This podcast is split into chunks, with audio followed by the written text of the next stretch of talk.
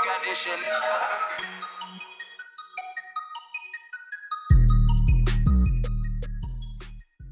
Olá, criptofãs. Nós decidimos criar um conjunto de roupas, hoodies e t-shirts relacionados com o universo das criptomoedas como uma forma de vocês conseguirem apoiar o podcast Bitcoin Talks. É só irem ao site da editora Self e procurarem pela categoria de vestuário.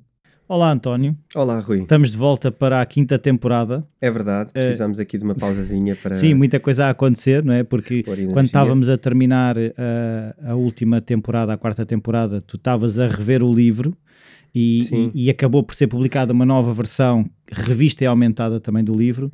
Tivemos a tratar do curso, por isso precisámos agora deste espaço para também vir com, com nova energia. Verdade, e também era verão, não é? Também temos que aproveitar o verão. Afinal de contas, isto é Portugal e é um bom país para tirar férias.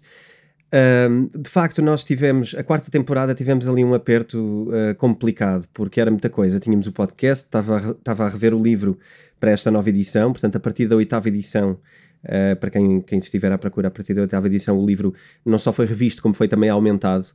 Uh, quando eu digo revisto, também é importante uh, deixar claro: quem tem as edições anteriores não tem um livro errado, não tem nada de, de errado, to todas as premissas do livro mantêm-se. Aliás, um exercício muito giro que, que aconteceu ao estar a rever o livro foi algumas das coisas que eu dizia que iriam acontecer nos próximos anos vieram a acontecer e isto foi giro, ver, ver que estava lá escrito. Eu já não me lembrava exatamente da, das coisas que eu tinha lá escrito nessa matéria, mas foi muito giro. E, e, algumas das alterações são precisamente não ter um livro a dizer vai acontecer isto, quando na verdade já aconteceu ou está a acontecer. Ah, é? pensei que tinha escrito, toma, toma, eu disse. É pá, às vezes dá vontade.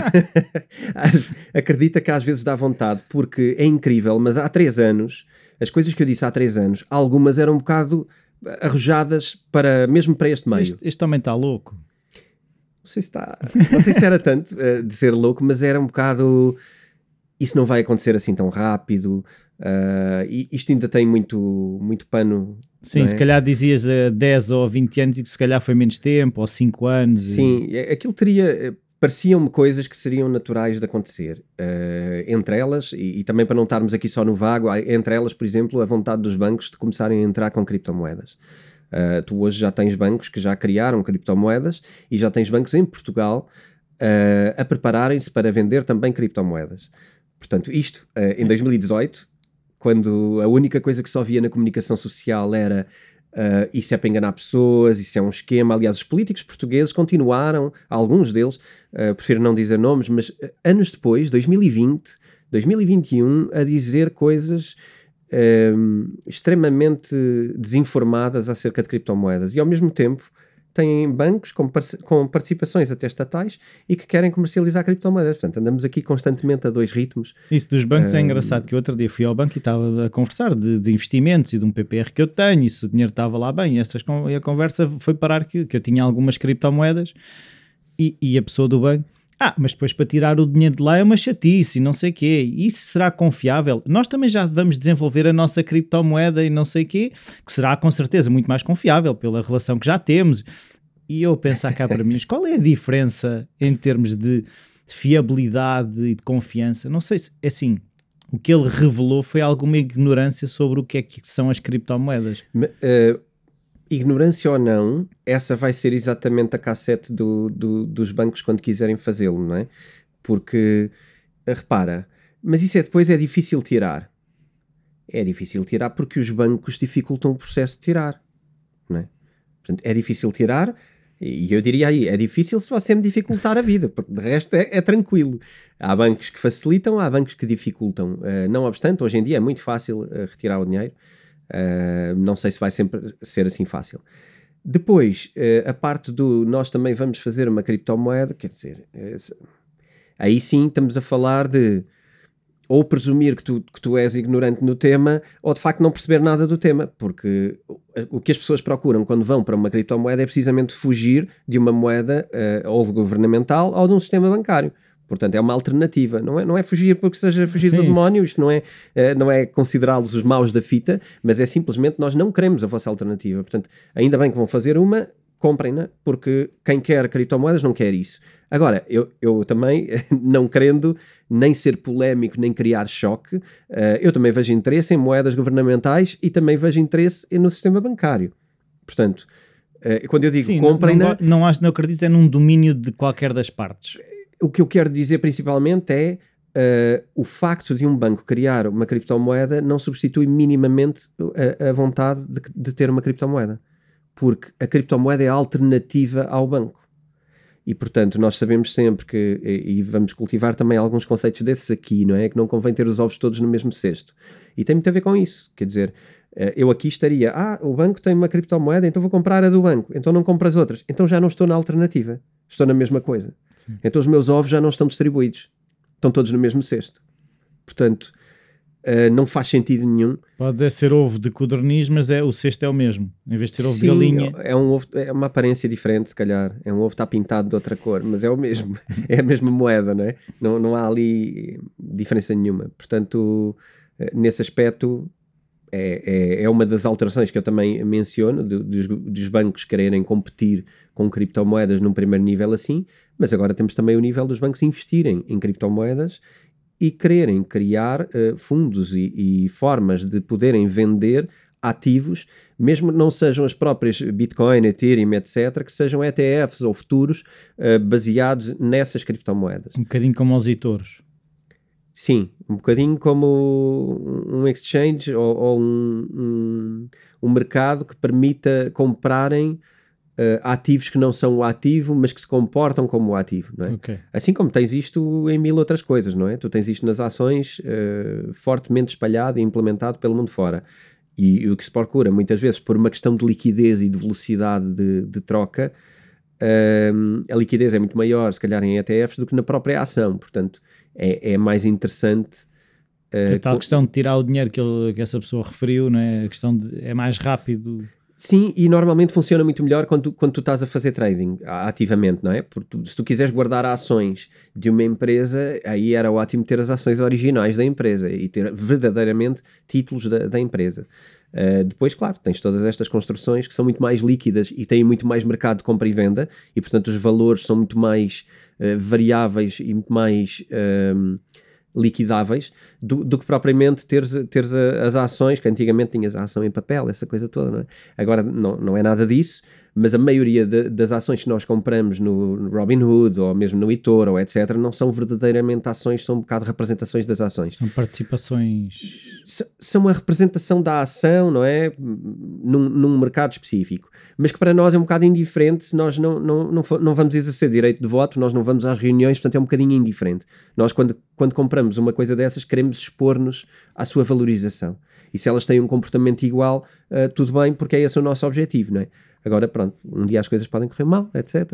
Pronto. Isto tudo depois é a grande diferença, por exemplo, entre termos uh, Bitcoin verdadeiramente Bitcoin ou termos Bitcoin num exchange, por exemplo. Não é? Certo. Porque se tens Bitcoin numa wallet tua com chaves privadas, a tua única exposição é ao ativo da Bitcoin. É? Se tu tens Bitcoin no exchange, tu estás exposto ao ativo da Bitcoin e à sua valorização e desvalorização, igualmente, mas estás exposto também ao risco do exchange ter um problema e é ele que está a guardar as tuas criptomoedas. E se ele tiver uma crise. E se ele profunda, for atacado ou qualquer coisa. Se ele for atacado, eh, se ele tiver problemas de liquidez e, e fechar, se ele tiver uma ordem de confi eh, alguma coisa que vá confiscar as contas dele por parte dos governos, estás exposto a isso também, portanto, porque ela não está na tua posse, está numa carteira que não é tua. Certo, mas eu agora estava a pensar, estavas a falar na questão do trading e eu estava a pensar, tu na tua wallet tens as coisas seguras, mas também as coisas estão muito paradas, não é?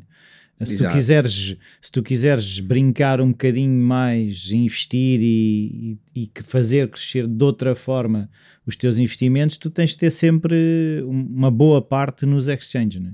Sim, depende da tua ótica do que é que queres fazer com a Bitcoin. A Bitcoin pode ser para ti Uh, pode ser para ti uma reserva de, de valor, não é? Ou, ou, como se fosse comprar ouro. Antigamente as pessoas compravam ouro uh, e os governos também. O governo português comprou ouro durante muitos anos, no tempo da, da ditadura, no tempo de Salazar. Uh, e aliás, essa é uma das grandes riquezas ainda do, do país, não é? comprou ouro como forma de reservar valor. Tu podes achar que é o teu, o teu mielheiro para crise, o teu tesouro, não é? Para deixar um dia para os teus filhos ou, ou para o que for. uh, e que é a tua forma de, de acumular riqueza. Certo, mas as okay? flutuações que eu ainda vejo nas bitcoins, eu, as pessoas, é difícil ainda olhar para ela como ouro nesse sentido em que eu, eu compro e tenho ouro e sei que vai sempre ser um valor seguro. E... Sim, mas mesmo o ouro, e isto também é um.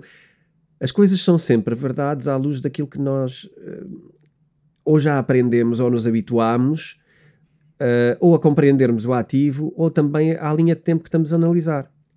O ouro já foi muitas vezes um mau investimento. Tu podes comprar ouro num ano e passado dois anos foi um mau investimento porque está muito mais baixo o valor. O valor do ouro cai com frequência. Certo, mas, uh, mas pronto. E bastante. Eu, eu não sabia, porque lá, isso não é. Não eu é não ensina. E eu também não acompanho, né? também não tenho o ouro que justifica estar a acompanhar a subida e descida do ouro. Né? Sim, mas o ouro e a prata, que são para nós valores uh, seguros historicamente pelos nossos pais, avós, etc., têm subidas e descidas muito grandes, ok? Uh, ao longo dos anos. Mas no longo prazo, quando pensamos desde há 20 anos ou há 30 anos, é, é difícil encontrar valores abaixo dos valores dessa, dessas alturas. Portanto, o que acontece aqui na Bitcoin é que temos que também criar, uh, um, um dar-lhe tempo suficiente para poder analisar no tempo e dizer se de facto isto é mau ou bom. A verdade é que a Bitcoin tem, 11, tem 12 anos agora uh, e, e, e, tu não, não encontras nos últimos, se calhar, uh, 5 anos nenhum valor parecido com os primeiros 5 anos, não é? Portanto, Uh, tu, já para não falar dos extremos, porque estamos a falar de uma coisa que valia menos de um dólar, muito menos do que um dólar quando foi lançada e que hoje vale, à data de hoje, cerca de 55 mil dólares. Portanto, nada valorizou tanto, nem ouro, nem coisa nenhuma valorizou tanto em tão pouco tempo. Isso não, não acontece. Um, Mas as quedas do ouro, por exemplo, também são tão rápidas porque. Uh... Não, aí, aí é que temos uma diferença, uma diferença muito significativa, porque a queda uh, a queda do ouro, um, a maioria da queda dos ativos não acontece de uma forma tão rápida como acontece com a, com a Bitcoin. Uh, por vários motivos. Mas tu consegues ver. sobretudo. Sobretudo psicológicos. Psicológicos em parte, sobretudo regulamentares até. Como assim? Porque, uh, repara, a Bitcoin tem um mercado 24 horas por dia. Certo. Logo aí, tu tens uh, metade do mundo a dormir, metade do mundo a comprar e a vender e pode acontecer muita coisa. Mas isso também acontece com as bolsas. Tu tens umas bolsas abertas enquanto outras estão fechadas. Uh, certo, mas tu estás cotado num, numa certas bolsas, não é? Tu estás cotado na bolsa de Nova York, abre e fecha no valor de Nova York okay. uh, durante as, as, horas de mercado. Uh, mas o ouro está cotado em várias. O ouro está cotado em, em, várias, mas, mas mais do que isso, tens outra coisa regulamentar que não tem só a ver com as 24 horas. As 24 horas têm uma coisa muito grave que é acontecendo um evento numa certa hora tu podes estar a dormir e acontecer um evento e o que acontece é que esse evento vai despoletar uma, uma corrida à compra ou uma corrida à venda e tu não estás dentro do mercado, ok? Porque aquilo é 24 horas por dia.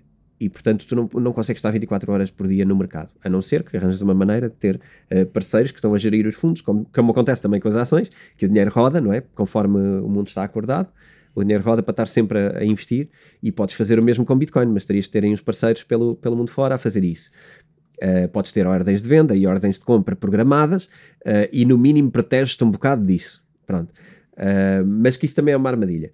É, é preciso ter muito cuidado, pode jogar contra nós em vez de jogar a nosso favor. Depois havemos de explicar essas coisas. Uh, mas acima de tudo, quando eu falo de regulamentar, nem é por causa dos horários ou das bolsas abrirem e fecharem, é por causa de uh, os mercados um, tradicionais, portanto, ações, etc., uh, quando têm vari variações muito abruptas, elas congelam o ativo e ele deixa de ser trocável. Okay? Isso aconteceu muito em Portugal, na Bolsa de Valores de Lisboa, aconteceu muito nos anos 90 e no ano 2000, porque é, é basicamente uma forma de tu protegeres os, os investidores uh, de, destes eventos. Agora, aqui, pois o que eu gosto de pôr em causa é isto é bom ou é mau. Sim, é, é, é, é daquelas coisas. Não, é, é, é, a mesma coisa que um, um penso numa ferida tempo mais. Pode, ou seja, o, o, há ali um tempo em que a ferida precisa de facto ser protegida. E há um ponto em que, se calhar, se o penso tiver demasiado tempo na ferida, começa-se a criar umas umidades que são contraproducentes à ferida. Por isso, decidir o tempo certo muitas vezes não é fácil, não é? Sim, e tem muito a ver. Houve uma, uma expressão muito boa que foi numa palestra que eu dei em Aveiro. Uh, uma das pessoas do painel era um, um, um ex-quadro da Bolsa de Valores de Lisboa.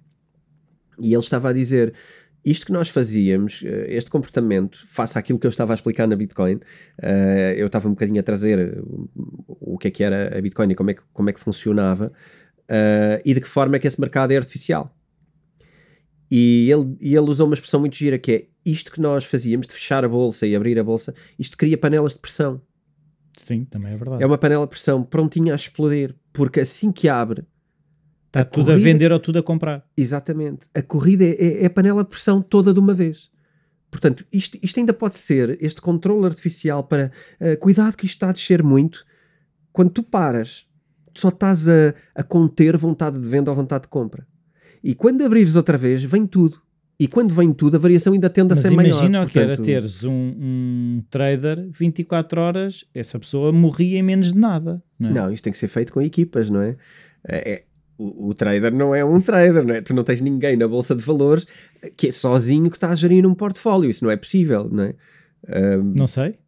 Não, não é possível. Quer dizer, a menos hoje em dia uma pessoa sozinha estar atenta a todas as variações e ser boa a fazer tudo e ser bom a seguir todos os ativos. Sim, mas, mas, é, é, uma, mas, é, uma, é? mas é uma profissão de desgaste rápido. É, mas normalmente tu és mais especializado, ok? Normalmente especializas-te em coisas, ou num tipo de, específico de trading, uh, ou, ou num, num, certo mercado que tu percebes mais, ou, uh, enfim, tu tens de ter alguma capacidade de ter uma equipa à tua volta. Para, um fundo não pode ter uma pessoa a fazer trading, não é? não é? realista. Pelo menos um fundo grande. Agora, se calhar um investidor privado que tem ali dinheiro de amigos ou coisas, isso, isso é possível. Sim, o que eu estou a pensar é do lado das pessoas que iriam passar 24 horas por dia a olhar para essas coisas, enquanto se calhar há um momento em que a pessoa começa a olhar para as coisas e depois há um momento em que deixa de olhar para. para.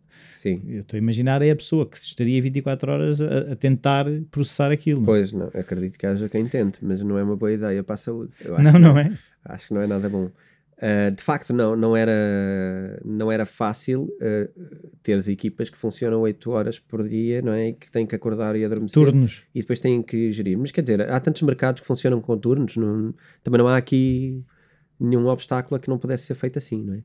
Não, não acho que seja o caso, não acho que seja o momento, mas acho que eh, aquilo, trazendo de volta o nosso tema, eh, que era porque é que é, é um bocadinho a ideia da panela de pressão. O, o mercado tradicional cria, cria esta um, vertente regulamentar e isto muda, um, isto faz com que as subidas e descidas consigam ser uh, com amplitudes muito grandes, porque este era o nosso, era o nosso era o nosso tema aqui, que era porque é que desce tão rápido, ou como é que desce tão rápido.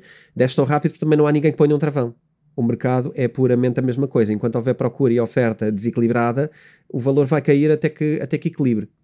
Ou vai subir até que equilibre. E neste momento estás com subidas, uh, esta semana, e esta semana passada e esta, estás com subidas muito fortes uh, da Bitcoin, até bater a maioria das altcoins uh, significativas e, e, tens subidas muito grandes. Que... Mas, mas eu não tenho sentido, eu também só olho para, para algumas, mas eu não tenho sentido que o mercado esteja a subir todo por igual.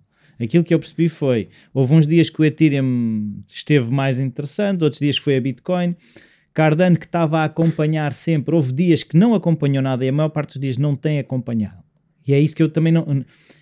Este momento agora é diferente do que os outros que eu tenho estado a acompanhar. Não sinto que, que seja um crescimento de Agora está tudo de volta das criptomoedas ou não? Agora é, eu sinto que há qualquer coisa a mudar, mas ainda não percebi muito bem o quê. Certo, uh, é legítimo. E, e, não só é legítimo, como faria todo sentido. Já estamos com 10 anos, 11 anos de criptomoedas, já estamos com 5, 6, 7 anos de algumas das poderosas criptomoedas e altcoins, como, como gostamos de chamar, uh, que já têm uma história e já têm argumentos próprios. Portanto, seria natural que, tal como as bolsas de valores, ok, a bolsa de valores pode subir como um todo Uh, mas há muita coisa ali que não subiu e que até pode ter descido. Mas depois há aqueles que estão, são os do topo, que estão a puxar pela bolsa para cima, não é? Uh, é natural, uh, não estou a dizer que é isto que está a acontecer, não, não tenho. Pode essa... revelar alguma maturidade, é isso? Pode revelar maturidade, porque tu começas a, a, a tratar criptomoedas como. a não ser aquela coisa do que é isso das bitcoins, não é? Vou meter dinheiro em bitcoins, essas coisas das bitcoins. Há vários bitcoins uh, tu vais começar a não ter esta conversa, vais começar a ter muito mais gente que já te fala de Cardano, de Ethereum, de não sei quê, já sabe as próximas promessas, o, do, o Polkadot, o não sei quê, e começam a perceber que há mais coisas que também é, é como tu dizer, ah, vou investir na bolsa, vou investir na bolsa. Não, vou investir nesta ação, naquela ação, na outra ação. E porquê? Por motivos diferentes. Quando certo. tu apostas nas uh, tecnológicas disto ou daquilo, ou numa Apple, ou numa Microsoft, ou, normalmente vais atrás de motivos específicos. Uh, faz sentido que a Apple suba porque agora vai lançar os novos modelos, não sei o quê. Ou os resultados foram bons. Tens aqui indicadores que te fazem apostar numa e não noutras. E então é natural que tu comeces a perceber e, e a distinguir uh, uma coisa da outra. Tradicionalmente, as grandes subidas acontecem primeiro na Bitcoin e depois nas outras. Aliás, há uma, há uma expressão até, não é? Que é primeiro só Bitcoin e depois vem, vem a alt season. Uh, que é quando a Bitcoin mais ou menos começa a, a, subir menos e são as altcoins que mandam um disparo grande. Mas, mas isso será uma lógica de Bitcoin já está muito caro, vou comprar outras coisas, é isso? Eu acho que é eu acho que é o caminho normal de conhecimento que é primeiro entras para Bitcoin, depois começas a perceber, mas há mais coisas. Então, mas esta aqui faz isto, esta faz isto, esta faz aquilo. Ah, esta também promete, esta também. Então, vou pôr um bocado aqui, vou pôr um bocado. Começa a haver uma distribuição. Uh, também há isso em termos de é assim, depois também começa a haver agora muita informação face ao passado, não é? Muita gente a olhar para gráficos. Então toda a gente está à espera agora de que a Bitcoin suba e que depois venha a alt season. Okay. Eu não sei se isso vai acontecer desta Mas, vez. Mas, por exemplo, okay? é isso agora estavas a dizer, estava a pensar, as pessoas já vão comparando, por exemplo, o percurso de outras moedas para moedas que entram agora, tentar perceber o caminho delas. Por exemplo, imagina que as pessoas vão analisar o caminho da Bitcoin, ou o caminho da Ethereum, ou o caminho de Cardano, para uma que seja semelhante em algumas coisas e perceber, ok, ela agora está a fazer este percurso, tendo em conta o que as outras fizeram, vai fazer isto, aquilo e o outro? É assim, há, há sempre quem olha para gráficos. Mas a questão é e, é que eu, que eu estava aqui a tentar perceber é se fará sentido. Comparar gráficos entre duas... Porque tão, são tempos diferentes, de forma é que ver o passado dessas me permite ver futuro nas outras. Pois, isso é muito giro e puxa novamente aquela frase de olhar para gráficos para comprar e vender é estar a olhar para trás, não é estar a olhar para a frente, pois. não é? Isso é muito importante de perceber. Uh, o, futuro não vai repetir sempre o passado, não é? Há, há, coisas que se repetem, há ciclos que se repetem, mas não, não há garantias nunca, e aliás, não, não há nada que tenha repetido para sempre os mesmos ciclos. Vai haver sempre um momento em que não repete aquele ciclo.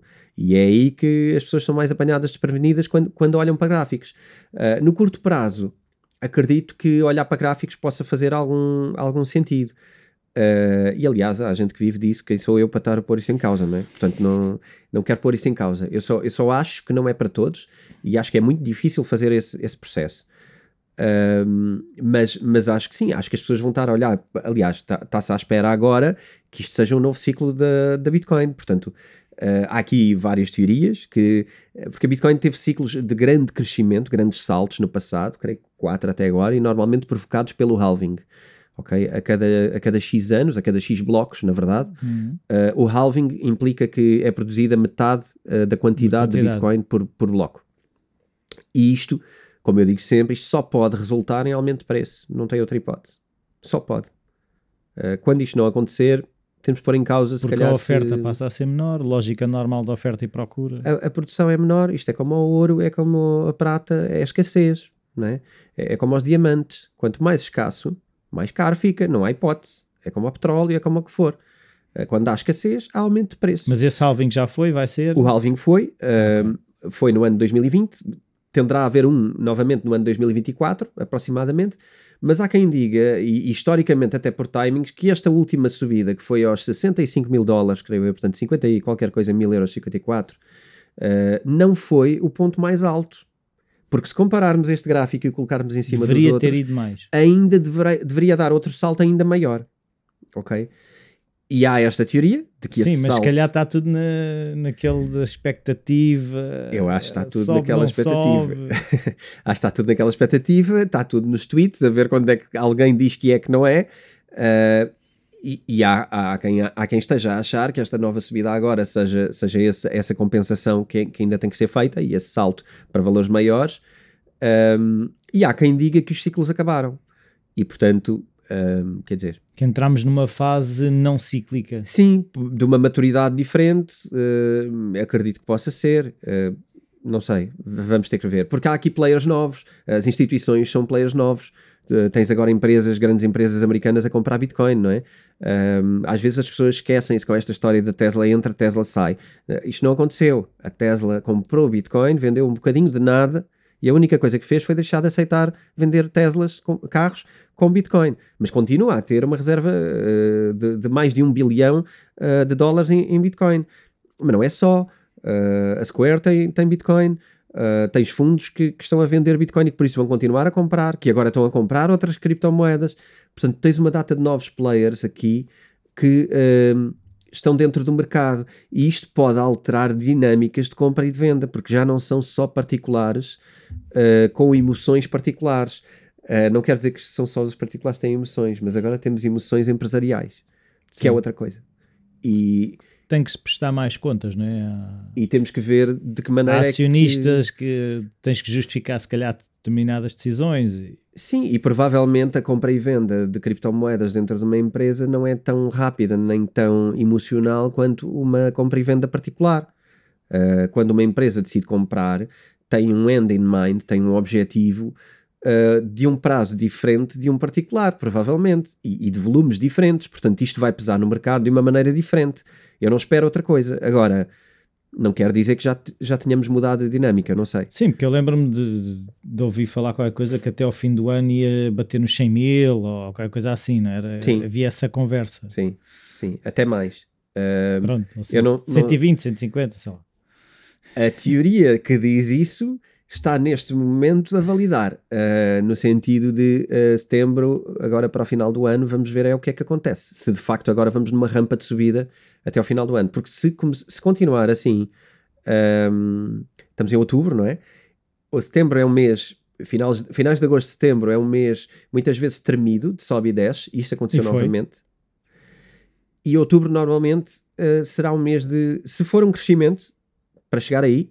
Outubro é um mês de crescimento para chegar aí. E está a ser. Está ah, a ser, mas vamos ver. Mas eu achei que seria mais rápido, mas se calhar sou eu. olha que está rápido. Olha que está rápido. Então tem estado a ver mal. Partiste de 30 e tal mil, uh, aliás, chegaste a 27 mil dólares recentemente. Uh, desculpa, 27 mil euros uh, recentemente. até menos. 25 e 700, creio que foi os valores mais baixos batidos este, este verão. Sim, mas foi agosto. Estás com 44 agora. 45. Aliás, hoje 48. Pedimos desculpa pela emissão, porque isto vai ser emitido dentro de alguns dias e vai mudar, mas hoje está, hoje está nesses valores. Está a subir com, com muita força. Não, não, não acho que seja pouco. Para chegar a dezembro nesses valores, eu não acho que esteja a subir pouco. Mas vamos ver, não estou a fazer previsões. Futurologia. Uh, não fazemos aconselhamento financeiro, essa coisa toda, blá blá blá. Estamos só a falar sobre aquilo que está a acontecer e o que é que pode parecer ou não que vai acontecer. Um... Mas aquilo que eu também tenho visto nas últimas subidas é assim que começa a, a, a, cheirar a subida grande, logo a seguir começa a, tudo a vender porque parece que não acreditam que vai subir mais. Não sei, uh, isso aconteceu recentemente. Eu andei ali no fim de agosto, início de setembro, anda, é, cada vez que aquilo subia um bocado a seguir, pumba lá para baixo, subia, pumba lá para baixo. Sim. Andavam só neste jogo de sobe e desce, sobe e desce. Sim, estava a ser difícil compreender no final da nossa temporada até, desde julho, uh, porque, como eu dizia, o, o, o que fazia sentido era estar a subir mais, dado tudo o que estava a acontecer no, na realidade das criptomoedas, não é? Uh, mas lá está, rapidamente também vieram uma quantidade de ameaças significativas, uh, de, de, medo, medo criado, não é? A, a décima vez para aí que, que, a China baniu as criptomoedas, quer dizer, eu nem sei como é que se consegue banir uma coisa que já foi banida tantas vezes, que não faz muito sentido, mas continua a haver esta ideia uh, de que banir as criptomoedas da China é uma, é uma, uma novidade. Uh, neste caso há aqui novidades, sobre o mining especialmente, e sobre, e sobre os exchanges, e sobre a forma como foi banido desta vez foi um bocadinho mais intenso do que, do que no passado. E isso pode não ter ajudado. Este episódio é patrocinado pela editora Self, onde podem encontrar livros sobre como investir, day trading e o livro do António, Bitcoin. Os ouvintes do Bitcoin Talks têm um desconto extra de 15% em todo o site. Basta irem a www.vidaself.com e usar o código Bitcoin Talks. Repito, basta irem a vidaself.com e usar o código BitcoinTalks. E, e se calhar vamos falar disso um bocadinho mais à frente. Mas para não me perder, uh, e dizia eu sobre atualizações do livro, uh, queria deixar muito claro: quem tiver versões anteriores ou quem agora comprar uma versão anterior, não está a comprar uh, nada de errado. portanto, o livro mantém-se. Simplesmente as novas edições, oitava e nona edição, vamos agora a caminho, se calhar, da décima edição, creio eu, até ao final do ano. Um, são atualizadas e têm mais alguma informação uh, que, que, era necessária, porque o mundo das criptomoedas desenvolveu aqui algumas coisas.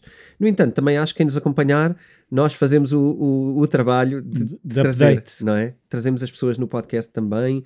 Uh, também no livro já encontram informação e fizemos também o curso, se calhar fazia sentido. Pois, o curso, ainda por cima, uh, a vantagem de agora que estamos a falar, já temos feedback de pessoas que já fizeram o curso uh, e que fizeram os primeiros investimentos a partir do curso e sentiram-se. Uh, temos uma, uma review nesse sentido que é sentiram-se mais seguras Sim. de fazer depois de já terem essa informação. Leram o livro, fizeram o curso e o investimento que fizeram não foi ah, não foi com o coração nas mãos, não é? Sim, sim, sim, é verdade. Uh, não só o não, curso... Não, não significa que estas pessoas ficaram ricas de um dia para o outro, não é isso que, que o curso promete sequer. Não, exatamente. Não, é, ainda bem que puxas isso porque é importante separar. O curso não é uh, como ficar rico com criptomoedas, ok? É como aprender a investir e fazer os primeiros investimentos, com tutoriais uh, nos exchanges.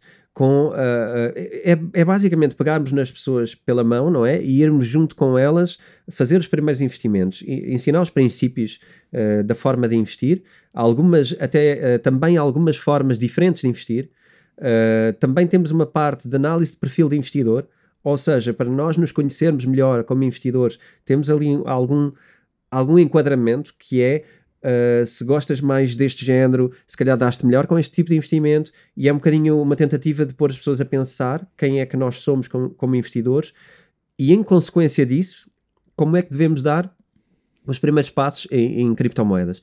E depois damos algumas alternativas de investimento e ensinamos a trabalhar com, com três exchanges mais, mais, uh, mais populares, diria assim. E, e, também aqueles que permitem coisas diferentes entre eles. Portanto, aqui acho que é importante. Sim, e aquilo também é, são exchanges com uh, graus de complexidade diferente e, e, a explicação permite que, se surgir, e, ou seja, outro que também passa a ser importante, a aprendizagem daqueles três já permite entrar no outro sem sim, ser sim, às sim. escuras. Sim, sim. Mas basicamente é, é, mesmo isso, ou seja, eu até diria que dentro daqueles exchanges também, uh, também eles são mais adequados para um tipo de investimento e outros mais para outro tipo de investimento. Uh, portanto, Sim, tu explicas isso no, fechamos, no Acho que fechamos o ciclo muito bem no curso e eu queria agradecer não só às pessoas que já tiraram o curso e que têm sido um, muito carinhosas connosco, uh, têm enviado mensagens muito positivas. Uh, e é incrível, semana a semana recebemos mensagens uh, de pessoas uh, e isto é, se às vezes podemos ter dúvidas sobre o nosso trabalho, isto não nos deixa ter dúvidas. Não, não se pode estar com dúvidas depois de ter tão bom feedback sobre aquilo que estamos a fazer. E também não esquecer nunca as pessoas do podcast uh, que nos têm abordado, que também já me abordaram na rua e queria também agradecer. Estás a ficar a, famoso. A simpatia. queria agradecer a simpatia também, porque nós na rua também somos apanhados desprevenidos uh, e se calhar não reagimos da, da, maneira mais, mais calorosa com as pessoas às vezes, uh, mas quero, quero só dizer que. Sim, isso és tu que estás a começar. O Ronaldo já, já não fica surpreendido. Já, já sabe sempre abordado, fazer, já, é? sabe, já é? está sempre preparado. Eu não, tô, eu não sou o Ronaldo, não estou preparado para isto, mas, uh, mas agradecer o carinho que as pessoas demonstram, porque de facto dá-nos força e se alguma vez tivéssemos dúvida de ir para a quinta temporada, uh, deixamos de ter quando falamos com estas pessoas, com os e-mails que nos enviam, com a forma como nos tratam e, e como nos recebem e como respeitam o nosso trabalho, que é uh, muitas vezes uh, mencionado como serviço público, ok? E isto é, é António e Rui é, constantemente nos e-mails e, e, eu acho mesmo que hum, parabéns a ti por estares aqui também. Obrigado, e estou muito grato pelo que estamos a fazer, porque isto tem muito sentido, uh, faz muito sentido. E, pelo menos enquanto houver pessoas assim, uh, que, que veem valor no que estamos a fazer. Uh, posto isto. Ah, podemos é, dizemos já um código de desconto para o curso ou... Pois, posto isto, acho que também temos que retribuir e criar dinâmicas de, de, de, manter esta energia, não é? De dar e receber. E então nós também tínhamos já combinado que quando arrancasse a quinta temporada uh, queríamos relançar mais uma nova turma, será a terceira turma na, no nosso curso de criptomoedas. Um, e queríamos relançá-la também com uma, uma oportunidade para poderem uh, adquirir o nosso curso com, com alguma vantagem. Então vamos abrir uh, um código especial para os nossos ouvintes do, do Bitcoin Talks, uh, um código que será, ajuda-me, temporada 5. Temporada 5, número 5. Número 5. Temporada por extenso e número 5 no final.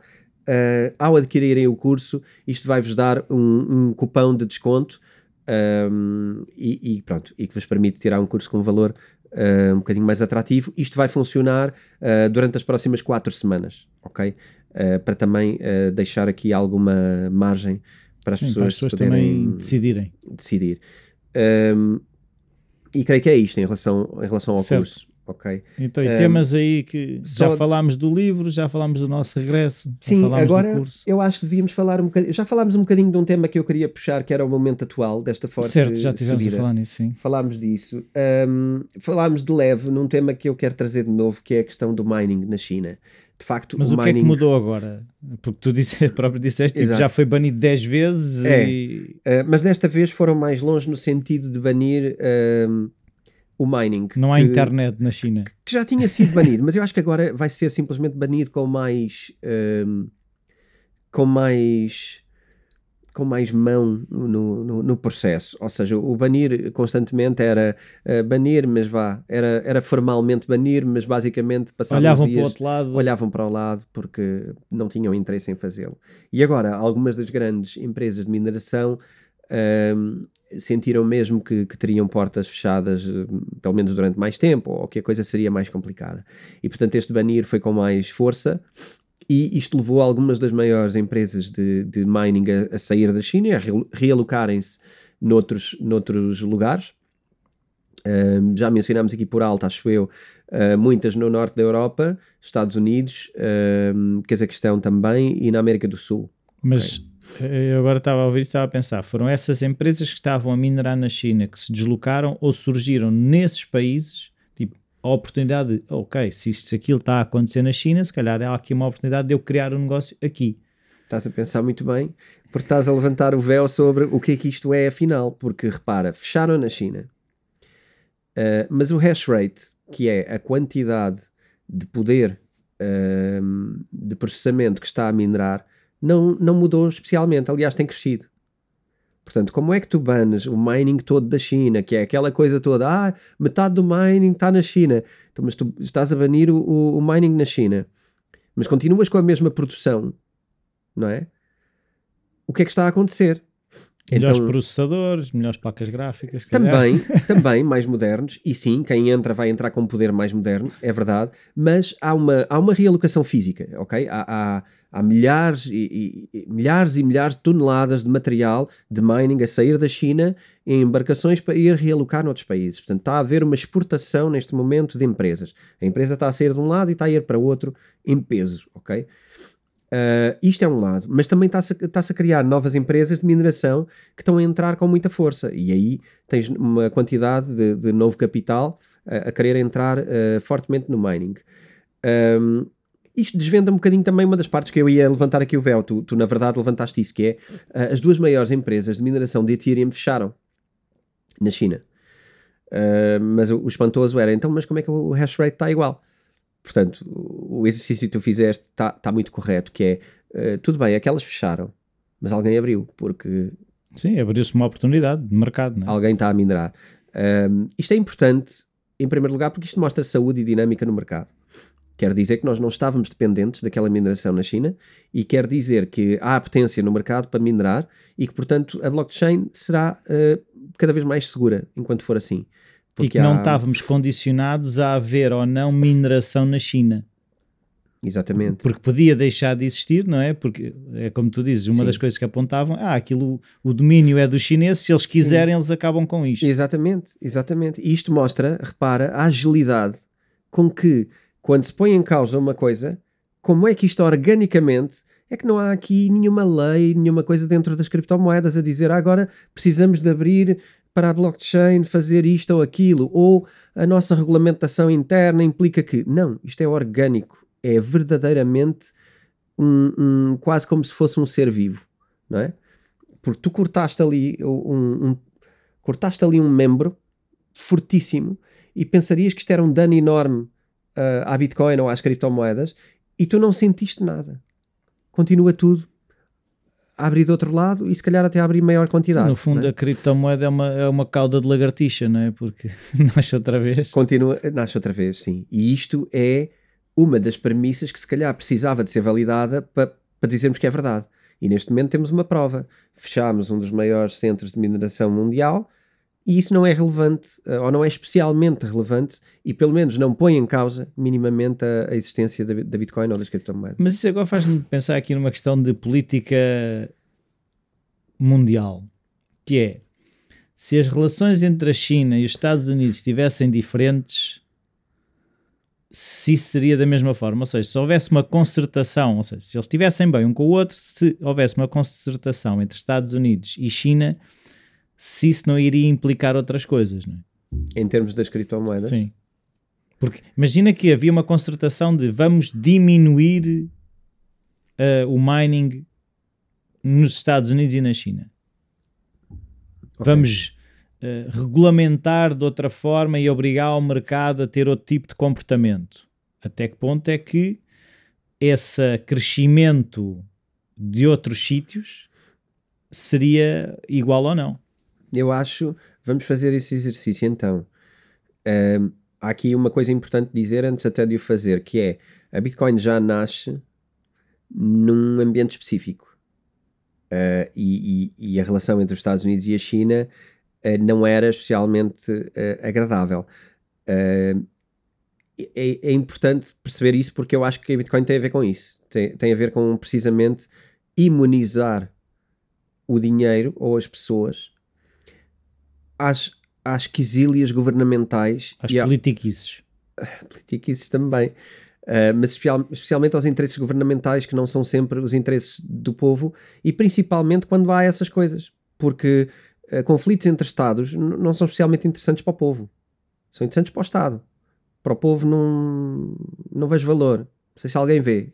Mas eu não. acho que as pessoas, no geral, preferem paz do que, do que a vida complicada. Portanto, logo isto desmonta o que é que é a Bitcoin, não é? Se calhar se pensarmos nisto, a Bitcoin fomenta paz, uh, o resto fomenta outros interesses. Um, mas, mas fazendo na mesma o exercício, uh, eu diria que a Bitcoin aí seria a moeda dos outros. Porque tu terias Estados Unidos e China, mas depois tens o resto do mundo.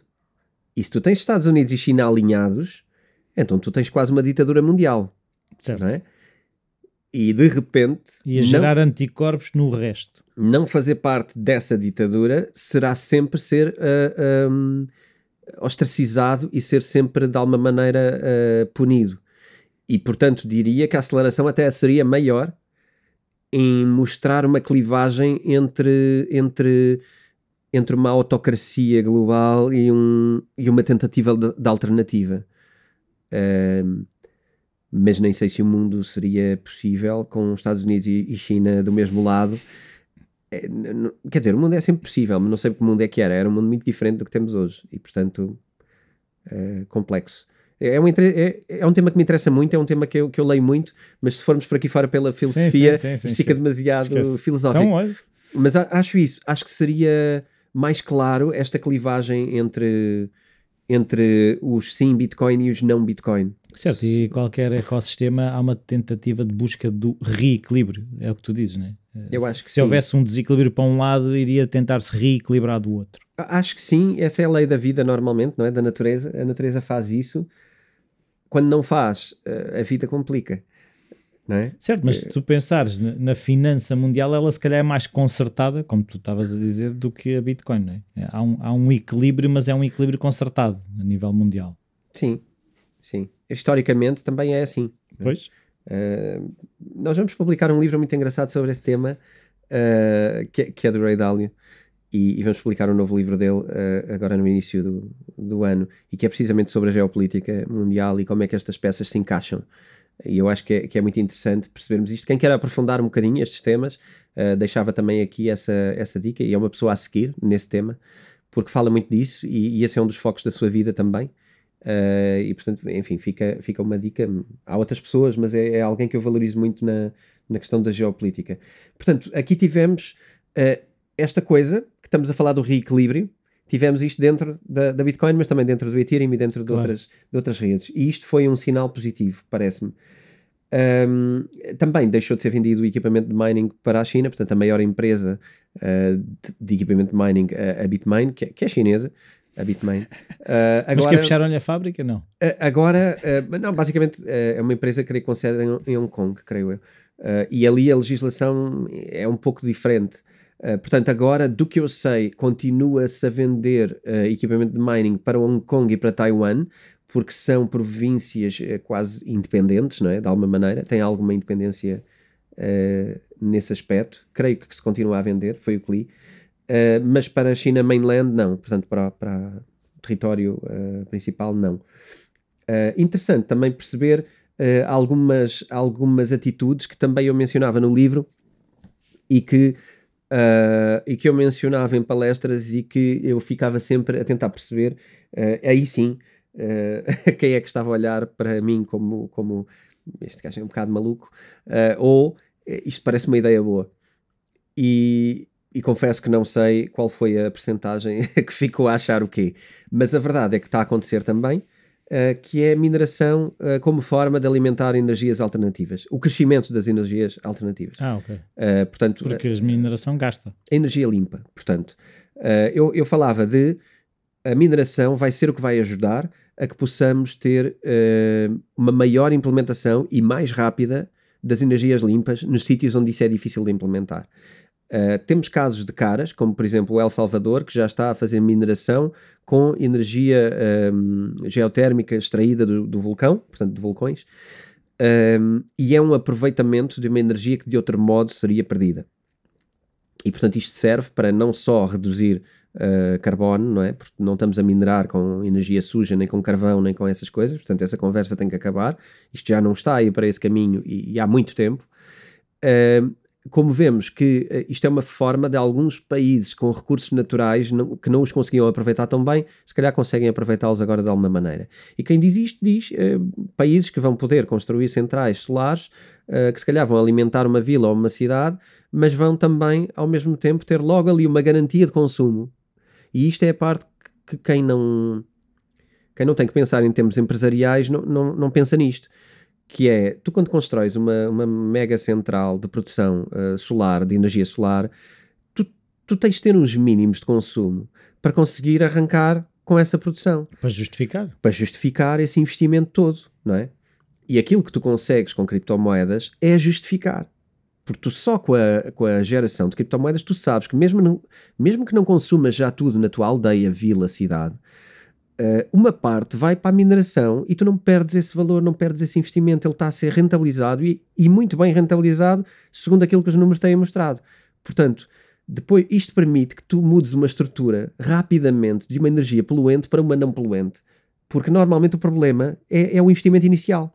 E aqui tu dizes, não, mas eu vou sempre aproveitar a energia. Eu faço já uma central de tamanho significativo e vou aproveitar a minha energia e gradualmente, conforme consuma, ou aumenta a capacidade produtiva ou reduz o mining, mas isso depois é uma escolha de cada um. Certo, é, depende do que é que tiver mais valor também, não é?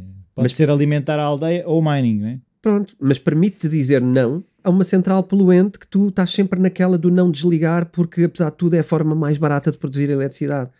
Então é aqui o momento em que tu podes dizer sim a uma coisa diferente. Sim, mas eu vou questionar aí um bocadinho a questão, vou questionar a questão, não, a questão do investimento. Por exemplo, em São Salvador, eu outro estava a comentar com uma pessoa da Venezuela a questão de São Salvador uh, reconhecer a Bitcoin como uma moeda oficial e não sei o quê. E a, e a, primeira reação de uma pessoa da Venezuela foi: Isso com certeza é maneira de lavar dinheiro do narcotráfico foi a primeira reação e, eu, e aquilo que eu, eu agora estava a ouvir, estava a pensar até que ponto é que não são os narcotraficantes que estão a investir em energias alternativas para o mining para depois esconder também no investimento deles né, a lavagem do dinheiro em, okay, em mining. Vamos lá então a pegar neste tema, uh, acho eu, espero eu, como deve ser O narcotráfico já existia. Certo. Pronto. Ninguém está a criar Bitcoin para fazer nar narcotráfico, quando muito o contrário. Portanto, ninguém está a alimentar narcotráfico com, com, com Bitcoin. Os ganhos com narcotráfico são muito superiores aos ganhos em Bitcoin. Portanto, vamos tentar aqui já separar uma coisa certo, mas que aqui é... o que falava era a questão de, sei, de lavar dinheiro. Eu, eu, estou só a querer dizer uh, também que se já existia narcotráfico em El Salvador, uh, ninguém espera que agora entrou a Bitcoin vai deixar de existir. Também não vem curar esse tipo de males. Certo. Esses males têm outro tipo de cura, que não é a Bitcoin. Mas a Bitcoin também não está a alimentar males nenhums. Uh, isso já era feito. Isso é, é uma não conversa. Porque a Bitcoin ajuda a lavar dinheiro. Pá, nós temos o, os processos avaliados em tribunal com os bancos a lavar dinheiro para, para, para os narcotraficantes. Verdade. Como é que continuamos 15 anos, 10 anos depois, 15 anos depois de saber isto, disto ser julgado, disto ser processado, disto ser multado de forma muito simpática uh, para com os bancos e tentarmos não falar disto, como é que agora, 15 anos depois, estamos a dizer que vem aí a Bitcoin e agora é que se vai lavar dinheiro? Epá, isso sempre aconteceu. Não, é, é, é mais aquilo que eu percebi pela conversa é não é assim tão inocente e não é tão como nós até falámos no episódio de El Salvador. Ei, El Salvador agora reconhece a Bitcoin como se fosse assim uma panaceia espetacular uh, para resolver os problemas da economia de São Salvador. Pois, não, não é? é assim, é, aí temos que falar a dois, a dois ritmos. El Salvador tem, é um país que tem problemas, é um país que vive fundamentalmente de remessas do exterior, de dinheiro, dos imigrantes e que, e que enviam dinheiro. 50% do, do, do valor de, de El Salvador de PIB são remessas de estrangeiros. Eh, que, que, não são estrangeiros, são remessas de imigrantes que enviam dinheiro para as suas famílias. Portanto, quando um país funciona assim, uh, o, o, paradigma que temos que curar nesse país é esse. É a pobreza, não é? É a pobreza. E quando esse país funciona como uma moeda, que é o dólar, porque já ninguém sabe o que é que é o colón, não é? É, como tu brincaste da outra vez que falámos disso, parece um, um, um, órgão do nosso corpo e é isso que conhecemos, não é? Uh, ninguém sabe que moeda é essa, ninguém quer aceitar isso para nada, para fazer trocas internacionais, portanto é dólar. Agora, o dólar é uma moeda de outro país que tem problemas e que resolve os seus problemas também com o dólar. E quando tu tens uma moeda que é de outro país e que é gerida pelos interesses do outro país. E que está a resolver os problemas dele e que não está tá. preocupada com os teus. Não, não, não está preocupada com isso. É, tu estás sempre a reboque de uma coisa que nunca vai funcionar para ti porque não é pensada para ti. E portanto, essa pessoa uh, dizer que, epá, eu prefiro então ir para uma moeda neutra que não é de ninguém, porque ao menos ela não vai servir só aos interesses de um país ou de outro país ou, dos seus ou do seu momento na economia ou etc. Vou para uma moeda que não é de ninguém e que não serve interesse e não tem esse tipo de ciclos governamentais. Portanto, aqui parece-me uma decisão lógica, ok? E que faz muito sentido. Acho que, como é óbvio, isto agora vamos ouvir tudo, porque foi o primeiro país no mundo a, a aceitar a Bitcoin como moeda eh, governamental, oficial. E, portanto, vamos ouvir tudo. Isto é só para a droga, isto é só para os traficantes, só, isto é só para lavar dinheiro, uh, isto é bom, isto vai salvar o mundo, isto não sei o quê. Vamos ouvir tudo e as pessoas extremistas vão ser extremistas, que é o que elas são. Não, não interessa. Eu só quero ouvir esta história a longo prazo. Agora, as notícias que me começarem para aí a aparecer, como, como depois metem 5 minutos aqui ou ali, isso não interessa nada. É natural. O povo, o povo é um povo desconfiado. Por exemplo o povo venezuelano, que nem é, El, é, nem é de El Salvador, é venezuelano, mas vive o mesmo problema. O povo é desconfiado, não acredita nos governos. Não é? Tem revoluções constantemente. Não acredita nos governos. Agora vai acreditar que só porque puseram Bitcoin foi uma coisa boa. Não vai. A primeira coisa que o povo vai fazer é desconfiar. Seja bem ou seja mal. Não é? Certo. É uma e, reação que é, é natural, ou seja, é o que os tem feito sobreviver até aqui. Sim, e quando ainda por cima estás num país onde basicamente uma pessoa decide, porque apesar de ser um país com eleições, é, é, é um partido que tem, uh, do presidente, que tem uh, uma maioria muito absoluta. Uh, de, portanto, quando, quando imita uma coisa, ela passa, basicamente. Tudo isto parece outra coisa. Também não sei se, se não fosse assim, se era possível colocar a Bitcoin como moeda oficial. Portanto, não sei. Mas a verdade é que foi colocada, um bocado de uma forma uh, decidida pelo partido, mas também tudo naquele país é feito dessa forma. A legislação toda, tudo é feito assim. Portanto, não, não há nada de novo em dizermos que a Bitcoin foi aceita ou foi implementada lá por um governo que é tendencialmente, quase parece, ditatorial. Mas tudo o que é feito lá também é assim, ok? Seja que seja bem feito, seja que seja mal feito. Isto foi uma medida implementada. O que eu quero ver é esperar. O que eu quero ver é daqui a dois, três anos o que é que o povo diz sobre aquilo. E quero perceber como é que se usou e se foi bem ou mal usado. Se foi um instrumento para domínio, se foi um instrumento para ajudar as pessoas. Portanto, eu quero perceber qual foi a agenda, porque nós só sabemos isto. Quer dizer, podemos ouvir as promessas, podemos ouvir as coisas bonitas que eles, que eles dizem. Um, podemos também é analisar e controlar de perto o que é que de facto foi feito e que consequências é que isso tem. E portanto, para mim, o interesse é esperar. Eu não tenho interesse nenhum em dizer uh, que o teu amigo Velan está errado. Uh, nem, quer, nem tenho interesse nenhum em dizer que está certo. Nem ele, nem ele eu, o que eu percebi é, nem ele tem interesse que corra mal. O que, claro. Mas aquilo foi a primeira reação mas, dele foi, epá, isso é narcotráfico. Mas é o que se espera, não é? Uh, agora, que fique clara uma coisa: a Bitcoin não, não facilita especialmente o narcotráfico, ok? O dólar uh, é muito mais interessante. Portanto, eu continuo sem ver uh, esse interesse em associar Bitcoin ao narcotráfico. Eu sei que é isso que se ouve todos os dias e para quem não perceber é a primeira colagem que vai fazer porque o primeiro search que fizer na internet vai aparecer isso. Mas, mas não está correto. Não me parece que esteja correto. E não me parece que vai facilitar nada que já era fácil. Portanto... Se não, calhar até vai complicar. Eu, eu, eu, acho que não precisava. Se era para isso. Há coisas mais simples. Há coisas muito mais simples para fazer do que colocar agora lá a Bitcoin. E colocar 2 milhões de pessoas que já instalaram a aplicação de Bitcoin no, em El Salvador. E permitir que as tais remessas dos imigrantes cheguem ao país sem as loucas taxas que eram cobradas por empresas uh, de, de remittance, como as empresas como Western Union e outras, que são muito populares, que basicamente as pessoas que estavam nos Estados Unidos conseguiam cobrar taxas de transferência de dinheiro até 50% do valor. Uau. Ok? Isso é roubo. E agora, digam-me lá que Bitcoin não pode fazer um bom papel aqui. Pois, mas isso vai implicar, por exemplo, que as lojas também aceitem criptomoedas, não é? Se o governo aceitou, pois é agora isso. aceitou. Certo, mas é? Isso vai trazer uma revolução tecnológica que parece-me, mesmo, mesmo que não seja a Bitcoin, vai trazer outras coisas que podem ser benéficas. Sim, é? muitas coisas interessantes, como por exemplo a, a, primeira palavra que as pessoas dizem: Ah, o pessoal em El Salvador nem, nem sabe trabalhar com tecnologia.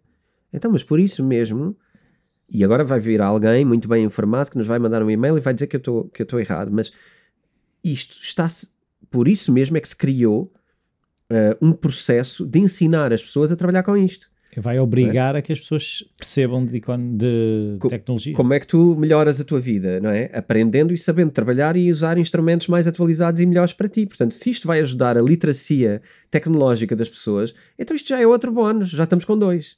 É, já é remittance uh, eh, 50 vezes mais barato e agora uh, já estamos com outro bónus que é isto até vai meter pessoas a trabalhar com um bocadinho de tecnologia pode ser interessante, pode ser o dia em que despertamos para isso. Mas eu aceito totalmente que alguém uh, me venha falar da realidade de El Salvador e me venha pôr realidades. Aliás, isso podia ser interessante, porque de facto uh, eu não fui lá e, e, provavelmente não vou lá nos próximos, nos próximos tempos. Portanto, quem trouxer a realidade vai nos ajudar a perceber no terreno como é que é.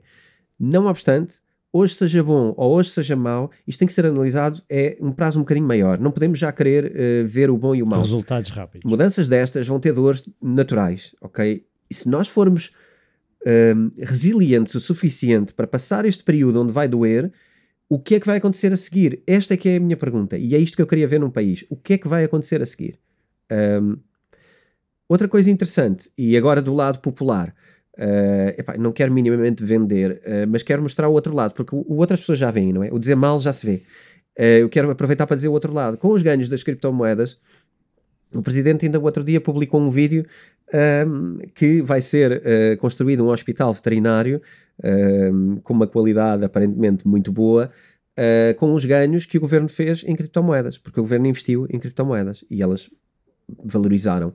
E portanto, com ganhos, alimentar qualidade manobra populacionista, o que for, desconstrua, ganhou-se alguma coisa. Certo. Ok? Uh, temos que às vezes ser um bocado pragmáticos. Mas uh, eu estou é disponível também para outro pragmatismo que é, uh, eu sei que vão haver coisas erradas, eu sei que as coisas vão correr mal a algumas pessoas e também queremos saber de que maneira, não é? Que é para, no fim, sabermos. Sim, ser mais uma conversa. mais. não é? Não esquecer, um, Ted Cruz, também, uh, senador uh, americano, uh, já por várias vezes falou, e, e parece-me que hum, o plano será motivar muito isto a, a que aconteça nos próximos uh, 3 ou 4 anos, fazer a mesma coisa no que diz respeito ao mining e, e, hum, e ao Texas. Um, fazer mining com a energia gerada pelo gás natural, que são recursos que eles têm e que têm um enorme desperdício, uh, que é queimado literalmente, uh, cerca de quase 50% da produção que eles têm. E aqui o desafio do, do senador é estamos a, estamos a deitar dinheiro fora e recursos fora que podiam ser aproveitados em mining. Mas é queimado para quê? Para manter o preço a um nível mais Não, alto? porque não tem consumo uh, suficiente, nem tem forma de fazer chegar uh, esse, esse recurso, uh, não está montado a, a, forma de fazer chegar esse recurso ao, ao, lugar onde ele é útil. Então ias colocar o mining junto aos centros de produção de gás? Exatamente, exatamente. Para aproveitar essa, essa, essa energia e ela não ser desperdiçada, porque é um recurso, é um recurso que está a ser perdido. Um, e isso parece-me interessante, porque repara, mais uma vez, sobre a questão de mudar a conversa. Eu acho que a conversa mudou muito. Tu tens senadores agora a falar sobre criptomoedas e a dizer porque é que não se faz mining com isto, porque é que não se faz mining com aquilo.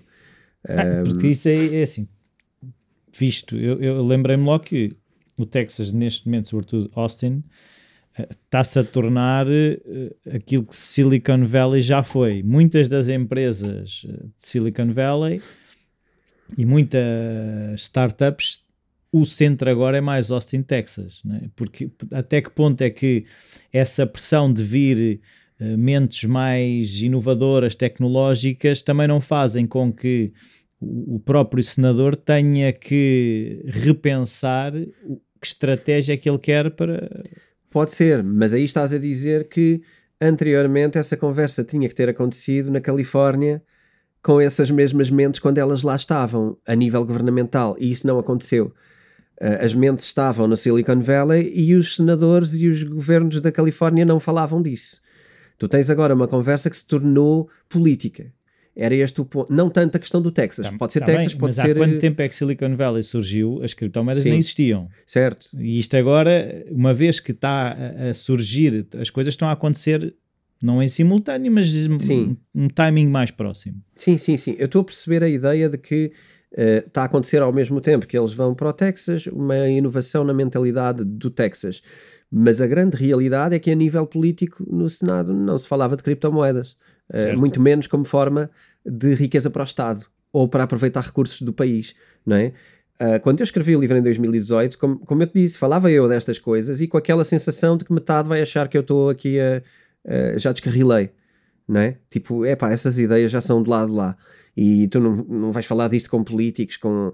E hoje em dia tu começas a, a conseguir perceber que, uh, mesmo a nível político, tu já tens conversas exploratórias no que diz respeito a, a criptomoedas, a Bitcoin e etc. E depois isto é indissociável, não é? Quando a conversa se torna, uh, chega a estes lugares, uh, o valor depois torna-se percebido.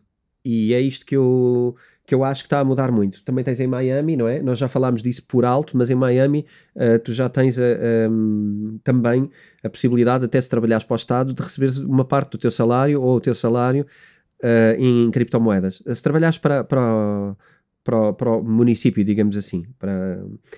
E, e isso é muito interessante. E os resultados também um, dessa circulação de criptomoedas em Miami têm sido muito animadores. Portanto, quem quiser acompanhar, eh, procure sobre Miami e sobre criptomoedas e hum, poderá ver uma história também que está ali a acontecer com alguma, eh, com alguma força. Eh, outra coisa interessante é. Falou-se aqui há, há dias e aconteceu uma coisa que pôs em, trouxe o tema. Eu achei que tinha piada trazer isto. Ahm, tivemos o Facebook em baixo, não é? Tivemos WhatsApp. Foi o. WhatsApp, Instagram, foi os três. Foi o Zuckerland. É o Zuckerland, exato. Ok. Não conhecia a expressão. Ahm, Mas é verdade. tivemos tudo em baixo. Ahm, isso levou. Coincidências? Coincidências ou não, Uh, pois, eu não sei se são coincidências. Eu, eu falei... Houve uma whistleblower, eh, há uma sequência de eventos, não é? Há uma, há uma entrevista a uma pessoa que saiu do Facebook a criticar as políticas do Facebook. O objetivo é o lucro e não o bem-estar das pessoas. Depois, essa pessoa é chamada ao, ao Senado americano e, se não me engano, no dia a seguir acontece o apagão pura coincidência ou não? Pode ser pura coincidência, pode não ser. Uh, eu falei com um amigo meu sobre, sobre, sobre o que poderia ter acontecido a nível técnico, uhum. sim, sobre causas. Uh, percebi que aquilo que aconteceu também aconteceu a outras grandes empresas como a Azure e outras que são precisamente uh, dedicadas a, a, esse tipo de, de problema. Pareceu-me mais normal quando o ouvi falar sobre o tema e que não é nada de extraordinário. A mim, pessoalmente, parece-me algo extraordinário, não é? Um, que teres uma destas, uma destes, um destes gigantes de redes sociais a permitir-se ficar em baixo durante aquele tempo horas. todo.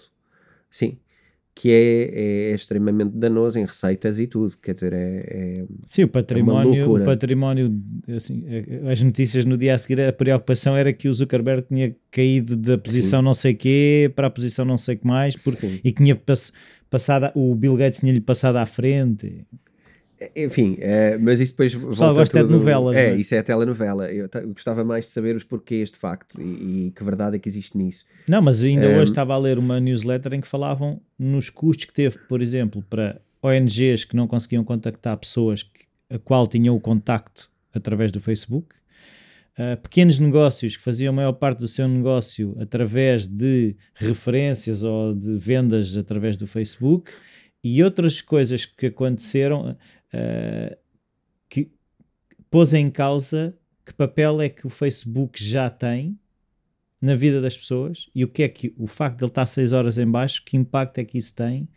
Nem estamos a falar na questão de uma pessoa que esteja mais viciada para partilhar coisas com os amigos, não é isso. Há consequências para além sim, disso. Sim, sim, sim. Há consequências a, a, todos os níveis porque é usado como uma forma de comunicação e, portanto, tudo o que precise daquilo para funcionar bem vai sofrer. E há muita coisa boa uh, também. Eh, as redes sociais não são só coisas más, não é? São, são más ou são superficiais quando o são, mas também há um aproveitamento positivo uh, para fins positivos e tudo isso perdeu. Uh, tudo isso perdeu, mas é bom, eu acho, é bom e devia acontecer mais vezes para nos lembrarmos que é mau criar dependências de, de destas, esta ou aquela plataforma, sim, seja ela qual for. De únicas coisas, claro. não é? De coisas únicas. Uh, a mim não me causou estorvo nenhum, eu uso outras coisas para comunicar uh, e, portanto, não me causou estorvo nenhum, mas lembrou-me uh, de trazer um tema engraçado que é no início deste ano, quando o, face, quando o WhatsApp um, alterou os termos e condições, muita gente fez a debandada total de, do WhatsApp porque não quis aceitar. Isto não é falado muitas vezes aqui em Portugal, é falado muito ao lado, mas isto nos Estados Unidos teve um peso brutalíssimo. As pessoas nos Estados Unidos são muito conscientes, ou muito mais conscientes do que nós, sobre a sua privacidade e a importância da privacidade. E o WhatsApp, uh, cujos termos uh, eu não aceitei até hoje, um, ehm, os termos são alterados, significam coisas, ok? E eu acho que nós devemos perceber e, e olhar para os termos e perceber se queremos ou não aceitar essas coisas na nossa vida. Porque eu, eu não concordo minimamente e acho muito mal que nós digamos, eles mudaram, eu tenho que aceitar. Ah, tive que aceitar, porque eu falo aqui com toda a gente, tive que aceitar. Nós não temos que aceitar nada. Nós temos que mostrar às empresas o que é que elas têm que fazer e como é que elas são úteis ou não são. E quando o serviço não é bom, temos que despedir as empresas. E isto é importante de fazer. Mas não é tão okay? simples como isso. Num grupo de ou seja, tu imagina que tu fazes parte de um grupo de pais na escola dos teus filhos. E faço. Tu não podes ser o único a sair. Não. Pronto. Mas eu não, eu não saí do WhatsApp mas não aceitei os termos e condições do WhatsApp. Pronto, mas se significasse, a questão é, se não aceitar os, os, os direitos, ou como é que eles chamam? Os, os, termos, os, termos, os novos termos e condições, sim. Significasse sair, tu, podias, tu saías? Eu hum, consegui convencer alguns grupos uh, nos quais eu, eu converso a adotarmos outro grupo. E consegui. Alguns o grupo dos pais eu não conseguiria provavelmente. E é que está, é porque é que, é... é que ainda se fores ver, eh, na minha experiência, os grupos de pais do WhatsApp devem ser uma fatia mas, muito grande. Mas, Rui, o, o as coisas. Uh, as coisas só são assim até ao dia em que algum pai levanta e, a, a, a oportunidade de dizer então alguém gostaria de e que tal se fizéssemos isto? Ainda outro dia, é? num grupo com pessoas muito mais novas do que eu, eu devo ser o mais velho ou dos mais velhos, eu sugeri, sugeriu-se criar um grupo no WhatsApp, porque nós temos um grupo de Facebook. Eu sugeri criar um grupo no Signal. Ei, não, nós já temos o WhatsApp, não vamos instalar mais uma aplicação. E estamos a falar de malta nova, sei lá, desde os 20 até aos 40. E não, não houve essa disponibilidade. Por isso é que eu ponho em causa até que ponto é que as pessoas estão uh, disponíveis para realmente fugir do WhatsApp. Mas é, como te, é um bocadinho como te disse. Eu acho que nós em Portugal somos muito pouco conscientes sobre a importância da privacidade. Isso não me espanta muito. Mas tem muito a ver com que grupos são esses, que pessoas são essas, não é?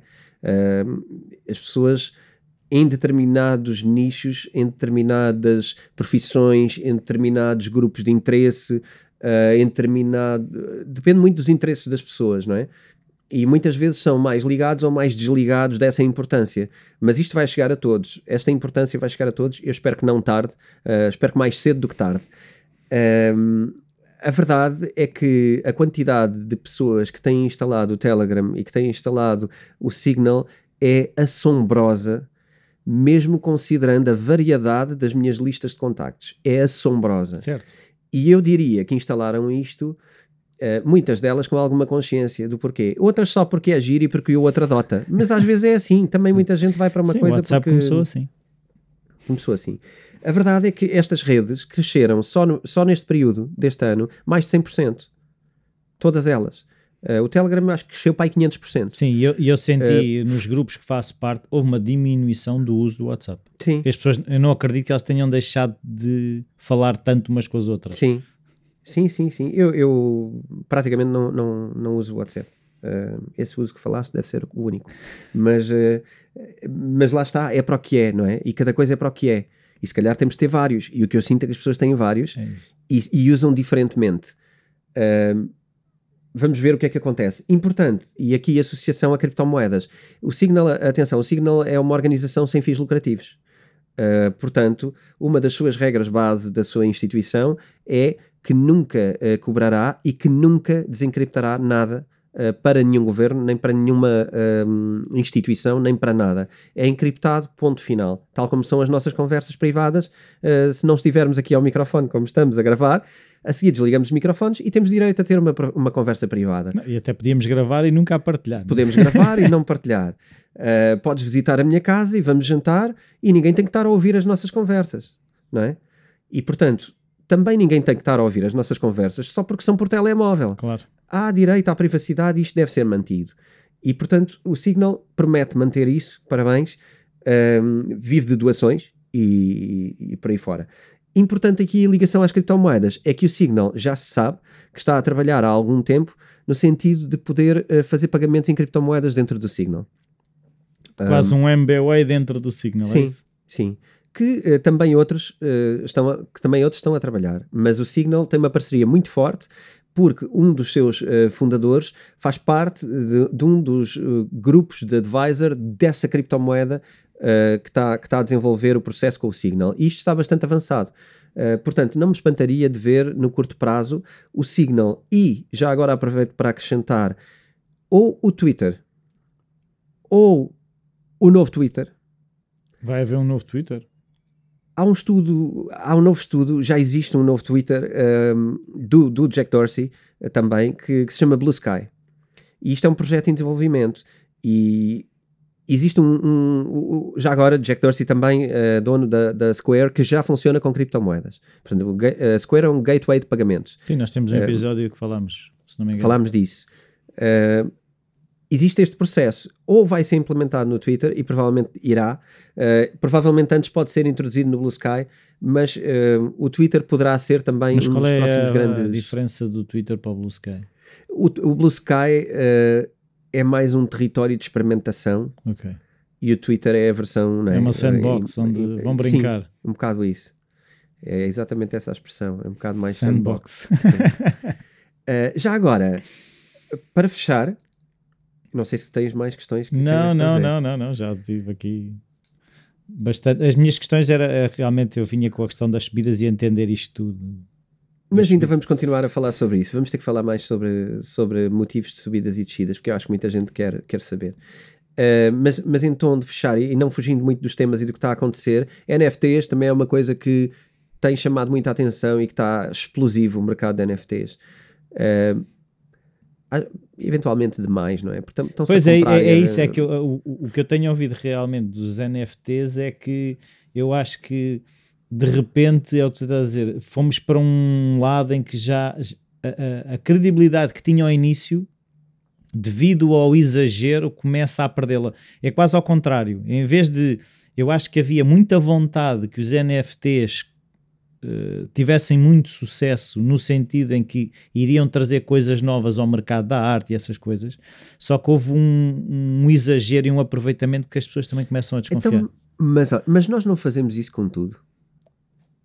Provavelmente, não é? Provavelmente. Nós primeiro estranhamos uma coisa, depois percebemos e depois abusamos daquilo, não é? Até ao fim, e depois percebemos que estamos a tirar valor e que aquilo já não tem valor e que se calhar começamos a perceber uma coisa que é o que tem valor tem, mas o que não tem, não tem, não vale a pena pôr um NFT em cima, não é?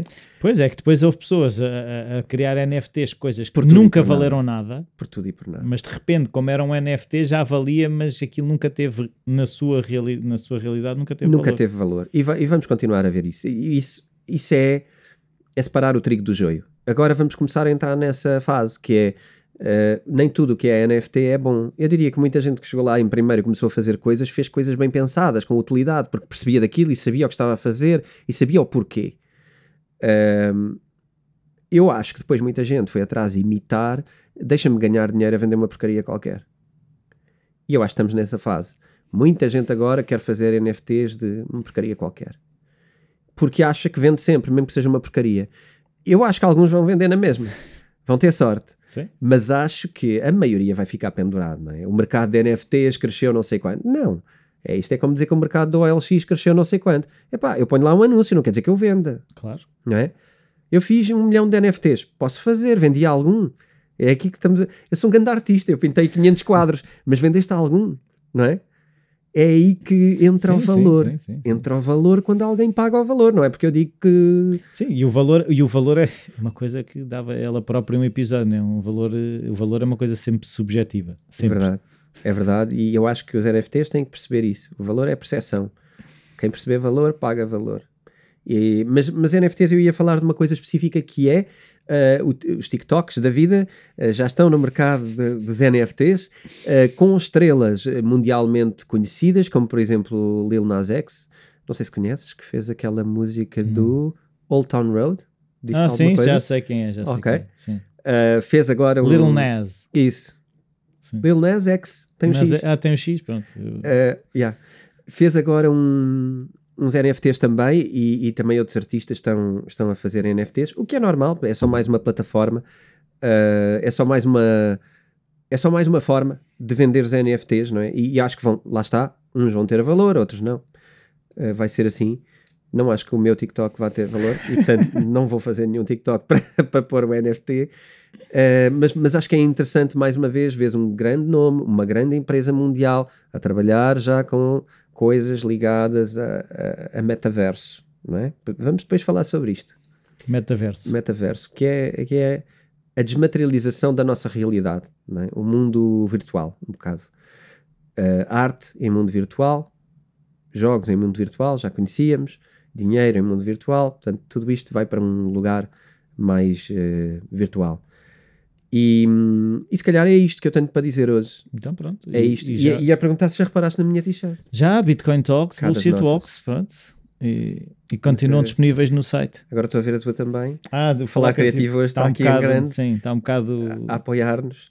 Vamos a isso. Um, quem, quem quiser as nossas t-shirts também já sabe. estão Pode... disponíveis no site. Sim, estão no site e é a forma de nos apoiar também. Uhum. Um, para a semana vou trazer uma novidade, mas hoje ainda vou deixar aqui o suspense. Pode Ok. ser? Então, e... Fazer uma provocação. Certo. e-mail para as pessoas enviarem as suas questões. Então, uh, bitcointalks, Uhum. arroba editoraself.pt. Pronto. E Sempre- o e-mail estará sempre disponível no- nas notas do, do episódio. Sim, sim, Qualquer sim. exato. dúvida, podem sempre. Também, uma coisa que não lembramos vezes suficientes. Nós estamos disponíveis em vídeo. Eu sei que se calhar estar parado a olhar para nós não é tão divertido. mas nós estamos aqui com este aparato e temos um novo cenário até. Aproveitava para, para falar disto. Ia-me passando. Temos aqui um novo cenário para a quinta temporada. Ah, estamos Sim, em pa- pa- vídeo. para, as pessoas conseguirem olhar ah, só pela imagem. Ah, isto é a temporada 5. É para verem, para distinguirem. Tivemos que introduzir aqui novidade. Uh, temos aqui uma Bitcoin a acompanhar-nos em cima. E, hum, e se calhar faz sentido dizer que estamos no YouTube, portanto, subscrevam o canal uh, da editora Self, quem quiser, e vá lá fazer uns comentários, uh, vá pôr algumas opiniões, nós vamos acompanhando também. Podem mandar e-mail, mas também podem fazer comentários Sim, no. e alguns comentários nós eh, nas outras temporadas aconteceu. Pessoas fizeram comentários, eh, até por exemplo, Sim. pessoas que se irritavam um bocadinho com os meus uhum, e eu fiz questão de reduzir os meus uhum. Eh, e em menos nada já disse 5 uhums e já vão 6 mas a questão é eh, as vossas sugestões não, não caem em saco roto não é? Sim, vamos estar atentos e, e dar sempre resposta. E um abraço e até para a até, semana. até para a semana adeus Tchau.